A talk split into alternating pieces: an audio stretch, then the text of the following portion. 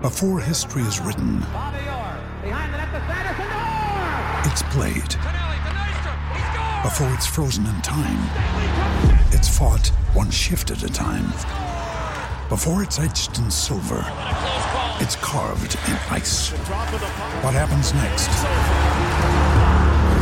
will last forever. The Stanley Cup Final on ABC and ESPN Plus begins Saturday.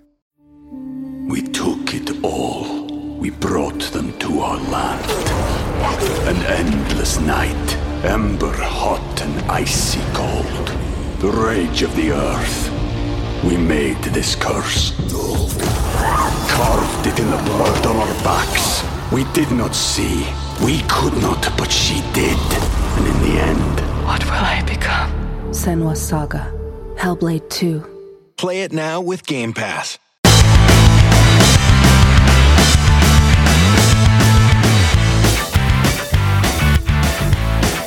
Okay, here we go on the One A Bet podcast. It is David Schiff coming to you as always with my compatriot, the man Miles V. Miles, how you doing after Super Wild Card Weekend? Everything okay over there? Hi, I'm Miles. Maybe you've heard of me.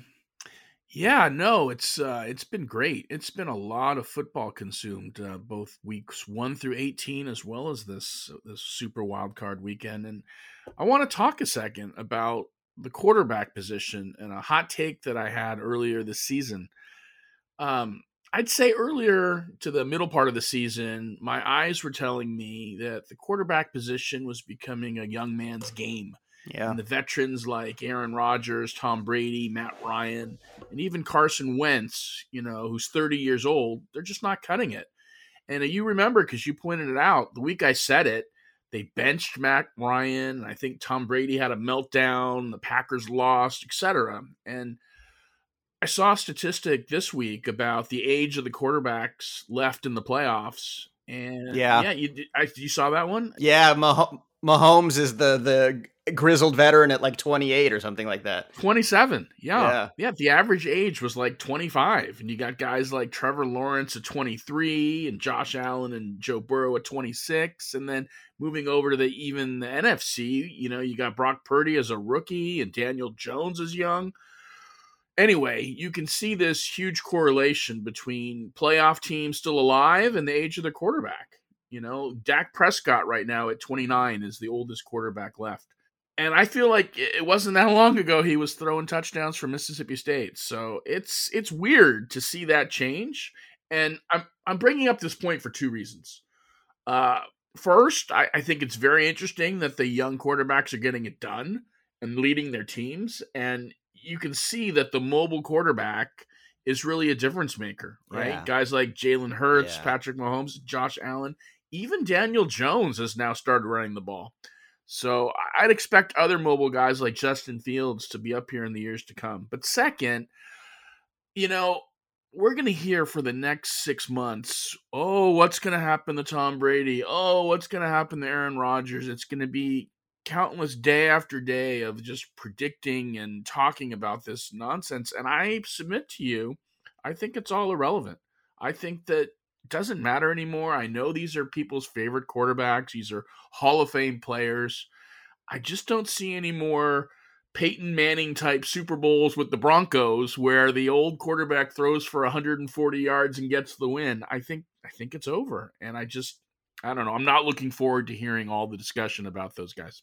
Yeah, I think you bring up a good point where you talk about the mobile quarterback being valuable. And I think what you're seeing is a real shift in the style of play in the NFL, which definitely happens.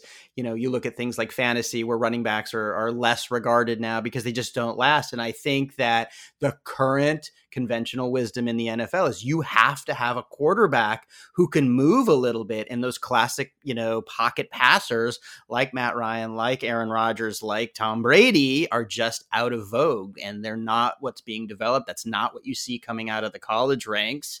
Uh, and you're absolutely right. In terms of Brady, I think he's done. In terms of Rodgers, I think he will come back somewhere to try and get a last Brady like hurrah. Uh, but I think his past is sell date. Oh, oh, oh, that's so disgusting. Yeah, I feel like uh, Tony Romo got it right. You know, he got out while the getting was good, got a job in the booth, and I think very highly of him. So that's that's the route I wish that those guys would go. Well, we will see. It'll be an eventful offseason as usual. But let's take a look backward at Super Wildcard Weekend. As usual, the NFL delivered a cornucopia of excitement, of surprises. And just to remind our listeners, what you and I did is because we sort of recapped all the money part of won to bet during the regular season. We didn't make monetary bets on these wildcard games, but we did talk about all of them and we indicated the games that we would have made a bet on. So there were four games that I would have made a bet on, and we'll talk about those. And there were three that Miles uh, had bet on. Yeah, but let's talk about all of the games. Let's go through them all. I think I think our listeners want to hear hear our take on what happened, and especially because this was such a an interesting I mean, I, I don't remember three days of wild card games. That was a first. I don't ever remember that before. That was weird. I'm not sure if they had the Monday night game in weeks past. I think that might have been the little bit of an anomaly because it used to be that Monday night football ended like the second to last week of the regular season. There typically isn't one the last week of the regular season, which there wasn't this week. But I don't remember a Monday night playoff game. But who knows? Yeah, well, it added it added to the fun of the of the long holiday weekend. I did see a I did see a funny meme, which was basically a Dak Prescott complaining about the Monday night game because he needed seven day advance to cancel his cruise plans for the following weekend, which he wasn't going to get for playing on Monday night. yeah.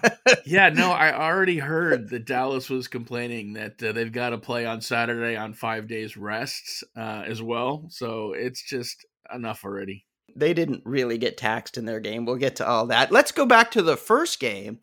Uh, so the first game of Wild Card Weekend was uh, the Seattle Seahawks uh, versus the San Francisco 49ers. The Seahawks were getting a lot of points, nine and a half. The over under was 42 and a half. And the final was 41 23. I had a bet on this game. I had the over at 42 and a half. And I got to say that I really nailed this bet. I mean, I know things typically tighten up in the playoffs. I just had a feeling that the 49ers were going to continue to roll offensively. Uh, they did. The Seahawks would at least do their part to score some points. They definitely did. They actually led 17 16 at halftime. But Miles Brock Purdy is not a man to be trifled with. Brock Purdy throws for three touchdowns. He rushes for a four. This guy's come out of nowhere. 49ers score 25 points in the second half. They almost hit the over by themselves. This is the best team in football right now. They are good on all three phases of the game. They can score in a bunch of different ways. They know how to put teams away. They host Dallas next week. That's going to be a hell, a hell of a game. Yeah, I laid off this game because I was concerned about Brock Purdy's inexperience and I was concerned about Pete Carroll's extensive experience coaching. And at the end of the first half, I was feeling happy that I laid off the game because I didn't expect the game to be that close, let alone Seattle having the lead. It seemed like San Francisco would finish their drives with a field goal and Seattle was finishing their drives with a touchdown, and that type of differential was starting to make a difference. But the second half was an entirely different game. And San Francisco returned back to the form of beating their teams by double digits. And I'm going to say this I'm going to go out and here's a hot take. I think the 49er trade for Christian McCaffrey may end up being one of the biggest football trades of all time if the 49ers can win this year's Super Bowl. I mean, we're talking Babe Ruth, Yankees, Red Sox type lore, right? The once in a century type thing this trade did not get enough talk back when it happened. Yeah, That's probably because the 49ers were only three and three at the time, and no one except maybe you, uh, you know, saw them coming out of the West as being a, a playoff caliber team. But looking at what they put together, uh, I really think that, that that trade was critical. Now, I know I didn't bet San Francisco minus the points. I had the over, so I was pretty happy at halftime. But I really felt at halftime that San Francisco was going to come back and win. I didn't know if they were going to cover at that point, but they just wear you down and they just are relentless. And that adds up over time. And again, they can beat you through the air, they can beat you on the ground. They're really, really solid. I was not at all worried that they weren't going to win this game. And I, I think they're really the team to beat in the playoffs right now. Yeah, I, I think you're right. They've got, I think they were riding a 10 game win streak. I don't know if that was regular season or included this game, but yeah, I agree. It was a 10 game win streak that started exactly when they got Christian McCaffrey. So you're right that that trade just flipped a switch for them, and they've been going gangbusters ever since. Well, good for you on getting the overwrite. Um, you know, I I also thought overall that the Niners would win, but I just wasn't ready to bet them. But that would have been one that came through. Well, speaking of games uh, that were surprises that didn't come through, the next game on Saturday was the Chargers, Jacksonville. Uh, Chargers were favored on the road, two and a half. Uh, over under was 47 and a half. Yeah, I wasn't on this game because I'm a seasoned Charger, you know, beaten down fan. So I know not to bet this team in the playoffs, but man, just typical Charger. I think I texted you afterwards. So on brand for the Chargers to collapse like they did. You were on this game. So I was on this game. I, I had it wrong though. Uh, I mean, what I should have done was listen to my lesson one A and start trusting myself and betting the home underdog because this was a case where the home dog came in with Jacksonville winning. But when I first started watching the game, I actually texted Donnie Wheels and I asked whether he knew if Trevor Lawrence was colorblind or not because Trevor Lawrence completed about the same number of passes to the Charger defense as he did to his receivers that was an ugly first half of football for Mr. Lawrence. You know, they, they should have put should have put him in a body bag. Um, but again, this was a tale of two halves. And while many might give credit to Trevor Lawrence leading uh, second half comeback, uh, I don't. I, I'm sorry, but I have to kind of chalk this up to the Chargers' typical claps. Um, and I don't know that anyone's really that surprised. I mean, you as a Charger fan, you weren't surprised in the slightest. No, I mean when Jacksonville scored at the end of the first half after that crazy first quarter with all the interceptions, I sort of said to the people around me, that is not a good sign. And in the second half, Trevor Lawrence stops throwing interceptions. Joey Bosa starts throwing his helmet Yes, there were some bad calls. Yes, an offsides was missed, but you still can't do that. The Chargers they snatched defeat from Vic from the jaws of victory in spectacular fashion. And yeah, I wasn't on this game because I just I just didn't have a good feeling about you know not just my team but how they were going to come into it. Again, Jacksonville had rolled them earlier in the season. I thought the Chargers defense was going to give up points, and they did. Look, I didn't see five turnovers coming from the Jaguars. I, I did say if there was any bet I was going to make, which I didn't, that I would have taken the over, which which came in. Look, if there's one good thing that might come out of it, it hasn't happened yet. I actually think the Chargers are throwing their offensive coordinator Joe Lombardi under the bus because he got fired along with their passing strategist, whoever the hell that is. Uh, in order for Brandon Staley to keep his job, I think Brandon Staley needs to go. He's not the guy. He's had time to prove he's not the guy. I really wish they would go out and get a Sean Payton because I think they've got great pieces. They just don't have the right leadership in place. Yeah, this would have been a perfect game for you for in game betting because I think you started sensing this game slipping away, and I could see you taking Jacksonville, you know, plus points in the middle of the game and, and coming through with a win this was not a perfect game for in-game betting if you bet 1.4 million dollars yeah. on the Chargers when they were leading 27 to 0 in order to net 11,500. I mean, I think you and I don't understand the psychology of the bet. The obvious question is why do you need to bet to win $11,000 if you can put up 1.4 million? I, I, I it's so mind-boggling. Yeah, I, I, thought this game was going to go under. That ended up not being the trend this whole Super Wildcard weekend. Most of the games went over, and I think you know Dallas Tampa Bay probably should have gone over, but for 137 missed extra points. Um, yeah, we'll talk about Brett Maher in a minute. So, that that was uh, like watching Steve Sax blossom onto a football field. you just watch the yips getting in that guy's head. Yeah. Uh, but we'll we'll get to that in a second. Like I said, the next game uh, on Sunday, outside of the Chargers collapse, this was the biggest surprise of the weekend, and this was Miami, uh, who went into the game plus thirteen into Buffalo over under was 46 and a half. So we were both on this game. I liked Buffalo to cover. uh, despite the big spread. You liked the under, and neither of those things happened. What happened in this game? Well, I was right about one thing. I did say Josh Allen would continue a streak of throwing an interception, and he did. He actually threw two, but and he lost a fumble. but that that's about where it ended for me. I I thought, you know, with Miami not being able to score a touchdown in week 18 in a in a week where they needed to win against the Jets that they just weren't going to put up any points and I was wrong, man. So Miami surprised the hell out of me.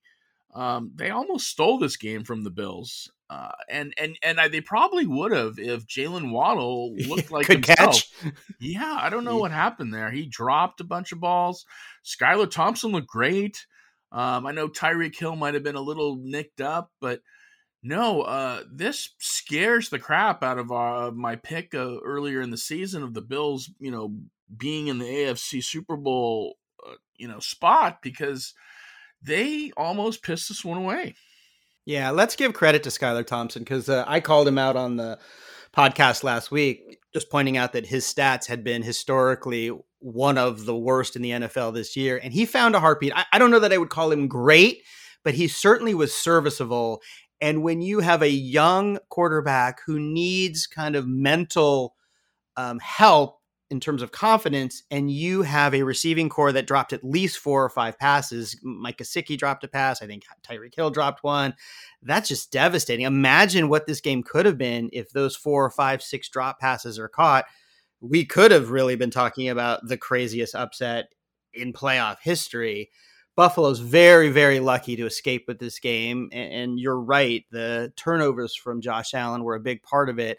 They better pull it together next week, or they are going to be watching from home pretty quickly because Cincinnati's no joke. Yeah, they're going to play Cincinnati in what I'm calling the Damar Hamlin rematch game because Cincinnati's pissed that that game ended up being, you know, didn't count for anything and they kind of lost a chance at home field. So, you know, I've noticed in sports, you know, there's these great teams that ultimately end up winning their championship, whether it's NCAA basketball or whether it's a, uh, you know, uh, NCAA football or, or even NFL football. But that team has to have that one game where they get a scare, you know, yes. that really kind of shocks them into being like, oh my God, we can't afford to do that anymore. Let's pull ourselves together. And I think that this could have been Buffalo's week for that and we'll get into it a little later, but it might have also been Cincinnati's week for that against Baltimore. But let's talk about the Giants uh, Minnesota Vikings game. Oh, yes, let's. you made a great pick there, dude. You took the Giants on the money line. Yeah. You outright refused to take the points. You own that game. Yeah, though. Um, uh, thank you for pointing that out. And what was nice about this week uh, in the playoff games is even though we weren't betting, you know, monetary values, we both had a couple of really sharp bets, and we'll talk about one of yours uh, in that Cincinnati game. But um, yeah, you know, this was the upset special. Everybody was really on uh, New York to cover the three points. Uh, they were a, a three point underdog going into Minnesota. The over under was 48. I just felt that several things were coming to bear to push me over to the Giants money line. Number one, Daniel Jones has really found another gear. That guy has been fantastic the last month. Number two, as we've discussed, the Minnesota Vikings were probably the most inconsistent team going into the playoffs, despite their record. Their defense has been atrocious. And number three, the history of Kirk Cousins not showing up in big games. So all of those things, you know, collided, and I went with, uh, you know, the the money line, and that really came through. And you know, let's be fair. Kirk Cousins did not play horribly, except maybe throwing for a three yard pass at fourth and eight in the end of the game. Uh, but Daniel Jones was just better. Daniel Jones rushed for 80 yards. He was the leading scorer, uh, threw for over 300 yards, multiple touchdowns. He has just been lighting it up. Crazy stat of the year. This was the Vikings' first loss in a one score game all season. But, you know, you just had a feeling it was going to happen. Defense was their Achilles heel again. They were giving up over eight yards of play in the first half. I mean, neither of these defenses were great. There were eight touchdown drives in this game that were 75 yards or longer. That is not great defense. That does not bode well, really, for the Giants either, you know, going any further in the playoffs. But uh, they did hold on and they did beat the Vikings and upset them in this game.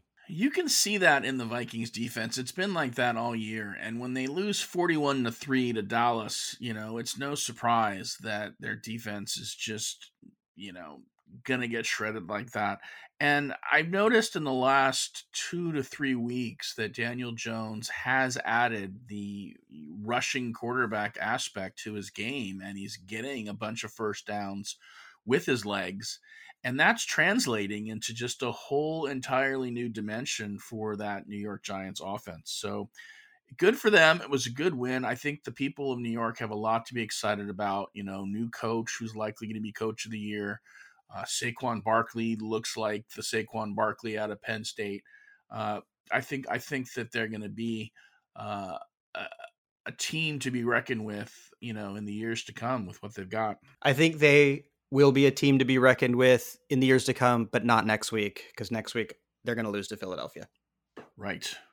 Well, unlike the Vikings, who are going to need to really improve on defense if they want a return trip to the playoffs, and I mean, the Vikings, I think their spell of being out of the Super Bowl is is is like going on 31 odd years or something like that. A really long time since since making a Super Bowl appearance.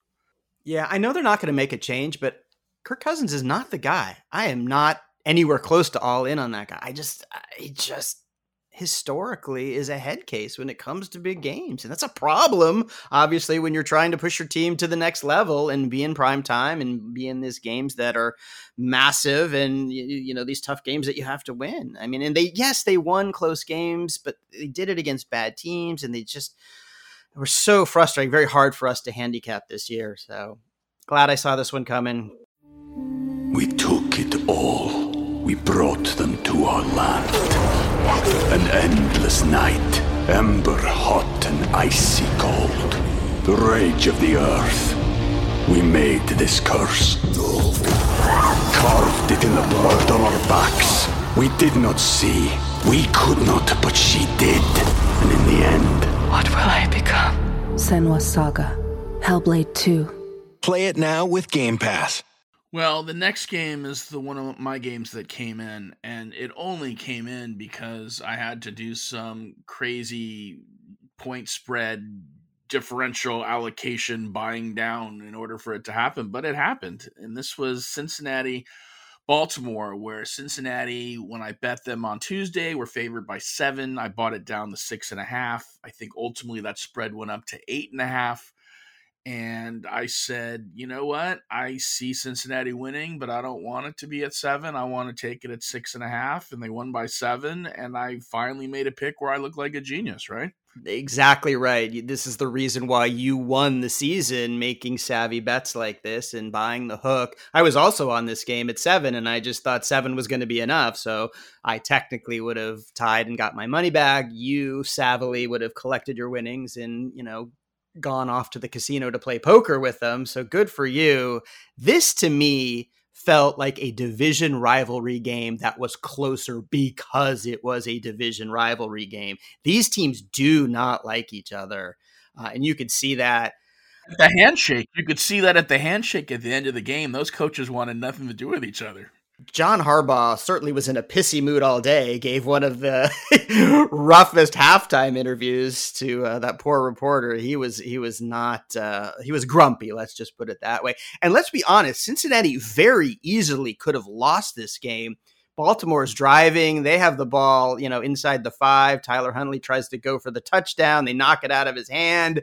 And then you have a defensive lineman running 98 yards. Question, Miles, was it a block in the back? I say no. I'm going to say no, too. It was on the side. How fast is Mark Andrews, though, man? That guy booked it in the high gear. He's the one that ended up catching him. That was surprising to me. That's a big dude that was his DK Metcalf moment where he def well he was chasing down a defensive lineman, but yeah, uh, you know, in Cincinnati, you know, you're talking about getting through a game that was a scare.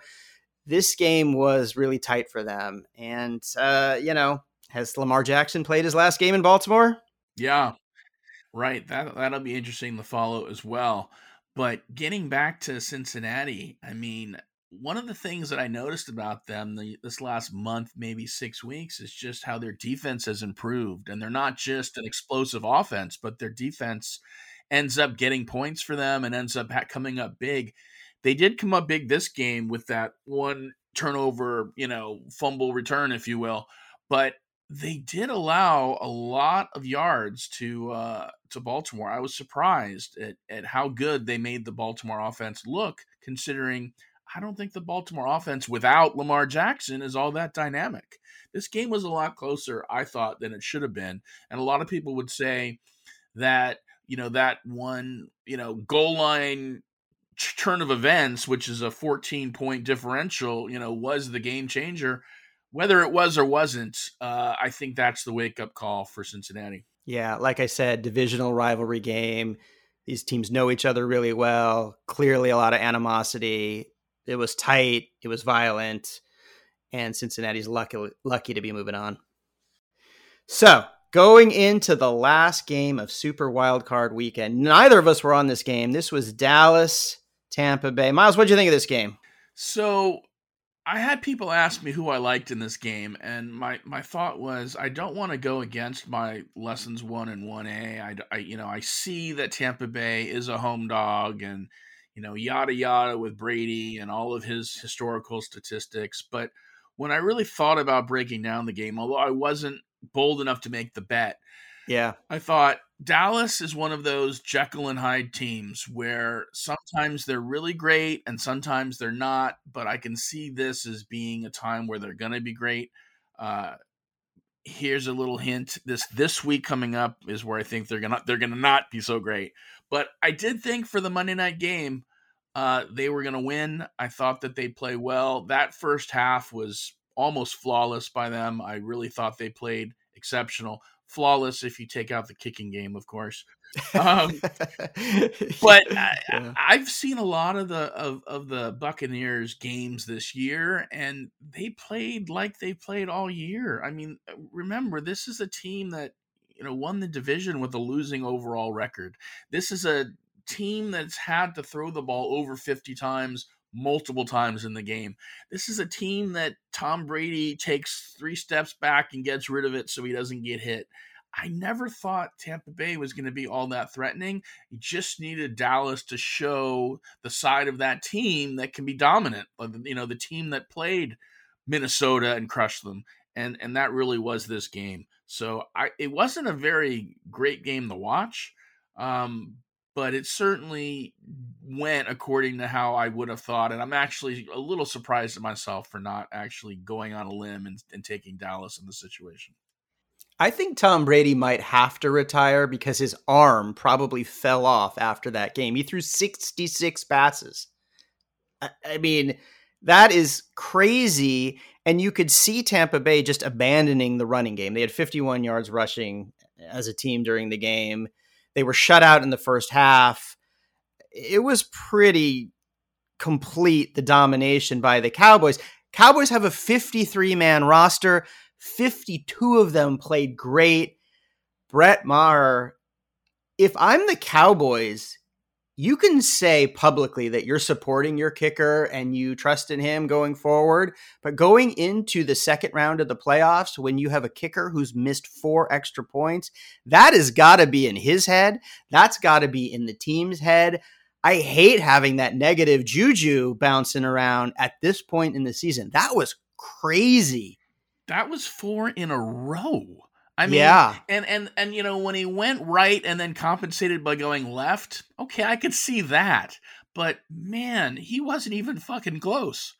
Um, yeah, he's got to be feeling like just the worst, and I don't kickers have it tough, man. There's very little glory for being a kicker, and there's a lot of blame that goes around when you don't do your job. Wait a minute. What do you mean little glory? If you make a last second field goal to win a game, all the glory's on you. I mean, it is a mental me- mental game, but you do get the glory. Aside from aside from Adam Vinatieri, I can't think of a kicker who has like a quote storied career that people talk about unless your last name might be Zendejas, and that just might be because there's been like eleven Zendejas kickers. Yeah, but it's it's one of those positions where when you have an elite kicker and you can count on those 54 55 yard field goals it really gives your team and your your game an added dimension that is that's you know it's one of those positions that I guess you're not really focusing on it unless they're terrible and miss four extra points.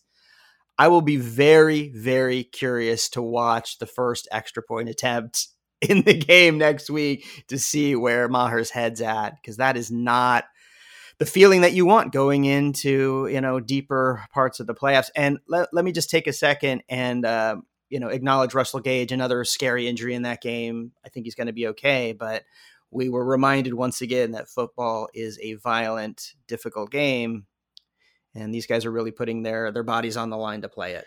Yeah, I didn't like seeing that, especially so close to the Damar Hamlin Hamlin situation. Yeah. Absolutely. So coming out of Super Play Super Wild Card Weekend, just to recap a little bit, I I had made four bets. I was two one and one.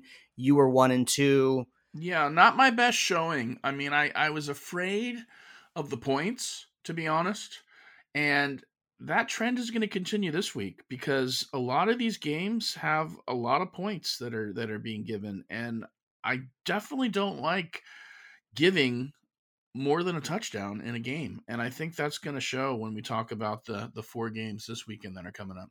Yeah, and let me just jump in here to say that this is the last Wannabet podcast for the football season because we're getting down to just, you know, four games. It's harder for us to pick, you know, a lot of things that we want to handicap. We are going to be back down the road. There's March Madness coming, there's golf. We're figuring out ways to do other sports. Um, but this will be our last podcast. We're going to talk about uh, the remaining playoff games coming up, but uh, we'll be we'll, we'll be with you down the road. We should tweet out when when that stuff's going to happen, and in the meantime, if you want to just put yourself on the download list so that you get informed when we drop a new episode, that would be my advice to our loyal listeners who I'd like to thank for continuing to support us this year, for tweeting out their picks, for texting us and calling us and private messaging us and I think some of them even sent me dick pics, but nonetheless, I think that was me by mistake. Oh, okay. um, no, this has been really, really good time. So yeah, it's been a great season. Uh, so much fun. So many great stories to talk about. And let's turn our attention quickly to the four games coming up this weekend. Uh, the first game is Kansas City minus eight and a half over Jacksonville. And again, we're going to talk about them really, really quickly. I think I think Kansas City is going to cover the eight and a half. That's what I would take in that game. I think they are rested. Jacksonville is lucky to be in this game going into Kansas City. Uh, Kansas City dominates this game. So I think Kansas City escapes with the win, but here's where I think more than a touchdown is is just too much to give in in a playoff game like this. And if I want to take away anything from last week's game, is that there just weren't that many blow. I mean, I guess you know the Miami Buffalo game was a lot closer than I thought it was, um, and but eight and a half here, I just think Jacksonville um, can stick close, and I think Kansas City has a has a history of just not blowing out their opponents. I do remember earlier in the season they played Tennessee. Everyone thought they were going to just stomp all over them they ended up being down most of the game and, and ended up coming back to win barely. And I just see this one as being probably a one score game. So I think Kansas City ends up moving on, but I'm going to give Jacksonville some props and we'll keep it close. Well, that's funny because that analysis is almost exactly what I would say about the next game, which is the Giants plus seven and a half over Philadelphia. I think Philadelphia wins that game but the Giants cover. They've just been playing too well. Jalen Hurts is still a little bit rusty coming off of the injury. So I think that's a one score game. I do think Philadelphia wins by a field goal. Uh, they are the better team. Giants' dream season comes to an end. Philadelphia will move on. Uh, but I would definitely take the Giants to cover that. I'm on the same same way of thinking there. I th- I would take the Giants also. Um, I think we've seen the Eagles this year not take their foot off the gas and let teams end up being close. So the seven and a half points here is more than I'd want to lay. Um, but I'm, I would say, and I've been very anti Giants most of the year. I, I'd, I'd put my money on the Giants for this one. I think hopefully for the Eagles that they that they win this one, but the way the Giants been playing and this being a huge divisional rivalry, it wouldn't even surprise me if if the Giants ended up pulling this one out of nowhere. So my bet here is clearly taking the points. You're going to drive to Vegas and make a money line bet on the Giants? I love that. I didn't say money line. I didn't say you said pull one out. saying Let's go. Let's see surprised. it. I wouldn't be surprised. You're Mr. Moneyline. You're the one that's been uh, been going on on a limb on those. Yeah, you know, with definitely varied results. Uh, next game is the Bills minus four and a half over Cincinnati. This is a game I probably would not put money on. Both of these teams were a little shaky in their first round games. Uh, as you predicted, Josh Allen will probably have a turnover or two. Cincinnati coming off of their scare. I don't know what's going on with these two teams. I guess Bills because it's the home. You know, both you and I did like the Bills at the very beginning of the season. Uh, I probably lean towards them. I don't know what's going on in this game.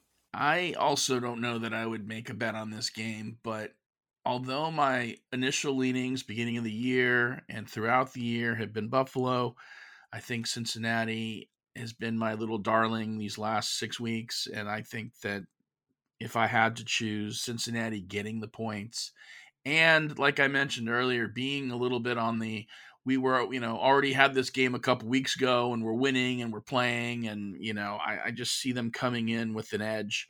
Know, Buffalo's had a very emotional time. Let's let's be honest. And you, you I, I love that organization. I love the story of that organization. I might even you know get myself a Bills Mafia T-shirt, but um, I think Cincinnati is going to come out of this one with the win. Yeah, I was on Cincinnati and the money line in that game that got canceled but that was in Cincinnati. This is in Buffalo. Uh, I would just pull back on this one myself. And going into the last game, 49ers minus three and a half over Dallas. I would be so all over 49ers to cover. I know Dallas played well, but 49ers are rolling. Until you prove to me that you can beat this team, until you can get within seven points of this team, I know Dallas is really, really strong. I think Brock Purdy is mature enough to get the ball out. As we know, he's got weapons all over the field.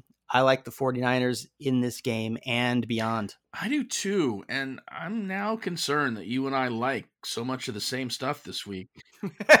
You're concerned for your your result. It's probably uh, uh, not uh, not not a bad thing for you to be thinking of like why why am I agreeing with David? What's going on? That's not good. Well, yeah, I mean, it's never good when everyone, you know, thinks one thing's going to happen because usually the opposite occurs. But yeah, I don't see. I this is where I see Dallas showing its hide side of itself and and not showing up and and winning this game. And uh, you know, the 49ers are just quietly uh, a, a, just a flawless team that just beats the hell out of everyone and all by double digits. So giving up three and a half here, I wouldn't be so worried about. I think San Francisco is the pick here. I think this one is an is, it lines up to look like an easy cash. So let's wind up this podcast by going back to week one, which I did re listen to week one this week because I wanted to remind myself what you and I had predicted for the Super Bowl. And it turns out that you and I really were pretty close. We had some nice thoughts here. So, as a reminder, we both liked Buffalo in the AFC. They're right there. Uh, so next week, uh, I think Buffalo and Kansas City are going to win. Buffalo, Kansas City in the AFC Championship, maybe. Uh, Buffalo can certainly get get there. In terms of the NFC, we both had a little bit of a stumble and a more savvy pick. You liked um, Philadelphia, which is right on. They're certainly uh, right in the mix. Uh, and you also mentioned the Saints, which certainly did not happen. I initially picked the Rams to repeat which, uh, as we know, they just collapsed like a house of cards. But I did say that my dark horse was the 49ers back in week one. So I see Buffalo, Kansas City, uh, you know, Philadelphia, San Francisco in the NFC. I'm going to say that San Francisco beats Buffalo in the Super Bowl. I'm going to go with my dark horse from week one. They've been playing well. That's how I see it going down. Wouldn't that be funny if your week one predictions were right, but your weeks one through 18 predictions just weren't up to snuff? I What's your point? Kind of, hey, how did we sound week one anyway? You went back and listened to us. I imagine we were a lot more quoting Fletch and, and being, you know, goofballs than we were serious analytical uh, handicappers. Yeah, I, and I think I needed to step away from the sound effects machine. I definitely got a little overzealous at times. Uh, oh, you know, hope springs eternal. It was spring. We were excited about everything, but it was nice that we had, uh, you know, a beat on the season that we can talk about picks from season one that are still very much alive and, you know, to a certain extent, favorites in the playoffs right now. Well, I'm excited about watching the end of football. I'm not excited that the end of our little time together is going to be delayed for uh, a period of time. But I, like I said, this has been a great learning, fun experience. We're memorialized in the uh, Hall of Fame for having released an entire season of picks. And uh, hopefully, people can uh, can listen to us and go back and listen to us. And who knows? I think uh, we'll, we'll have some improvements for the next go round yeah, stay with us. We're coming back. We've had a ball doing this. It's been it's been so much fun, and this is the first of uh, many chapters in the Wanna Bet uh, book. So, thanks for being with us. Follow us on Twitter. Give us your bets. Engage. We'll be back soon. We got a Facebook page also called uh, Wanna Bet Podcast, and in the eternal words of Irwin M. Fletcher, love your body, Ray. I love it. Peace out, everybody.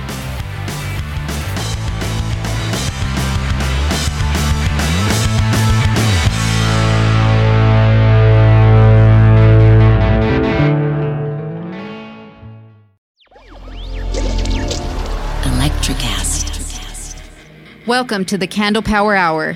Come with us backstage behind the scenes of show business spanning over four decades and bringing you the experiences that can only be told by the people who were there.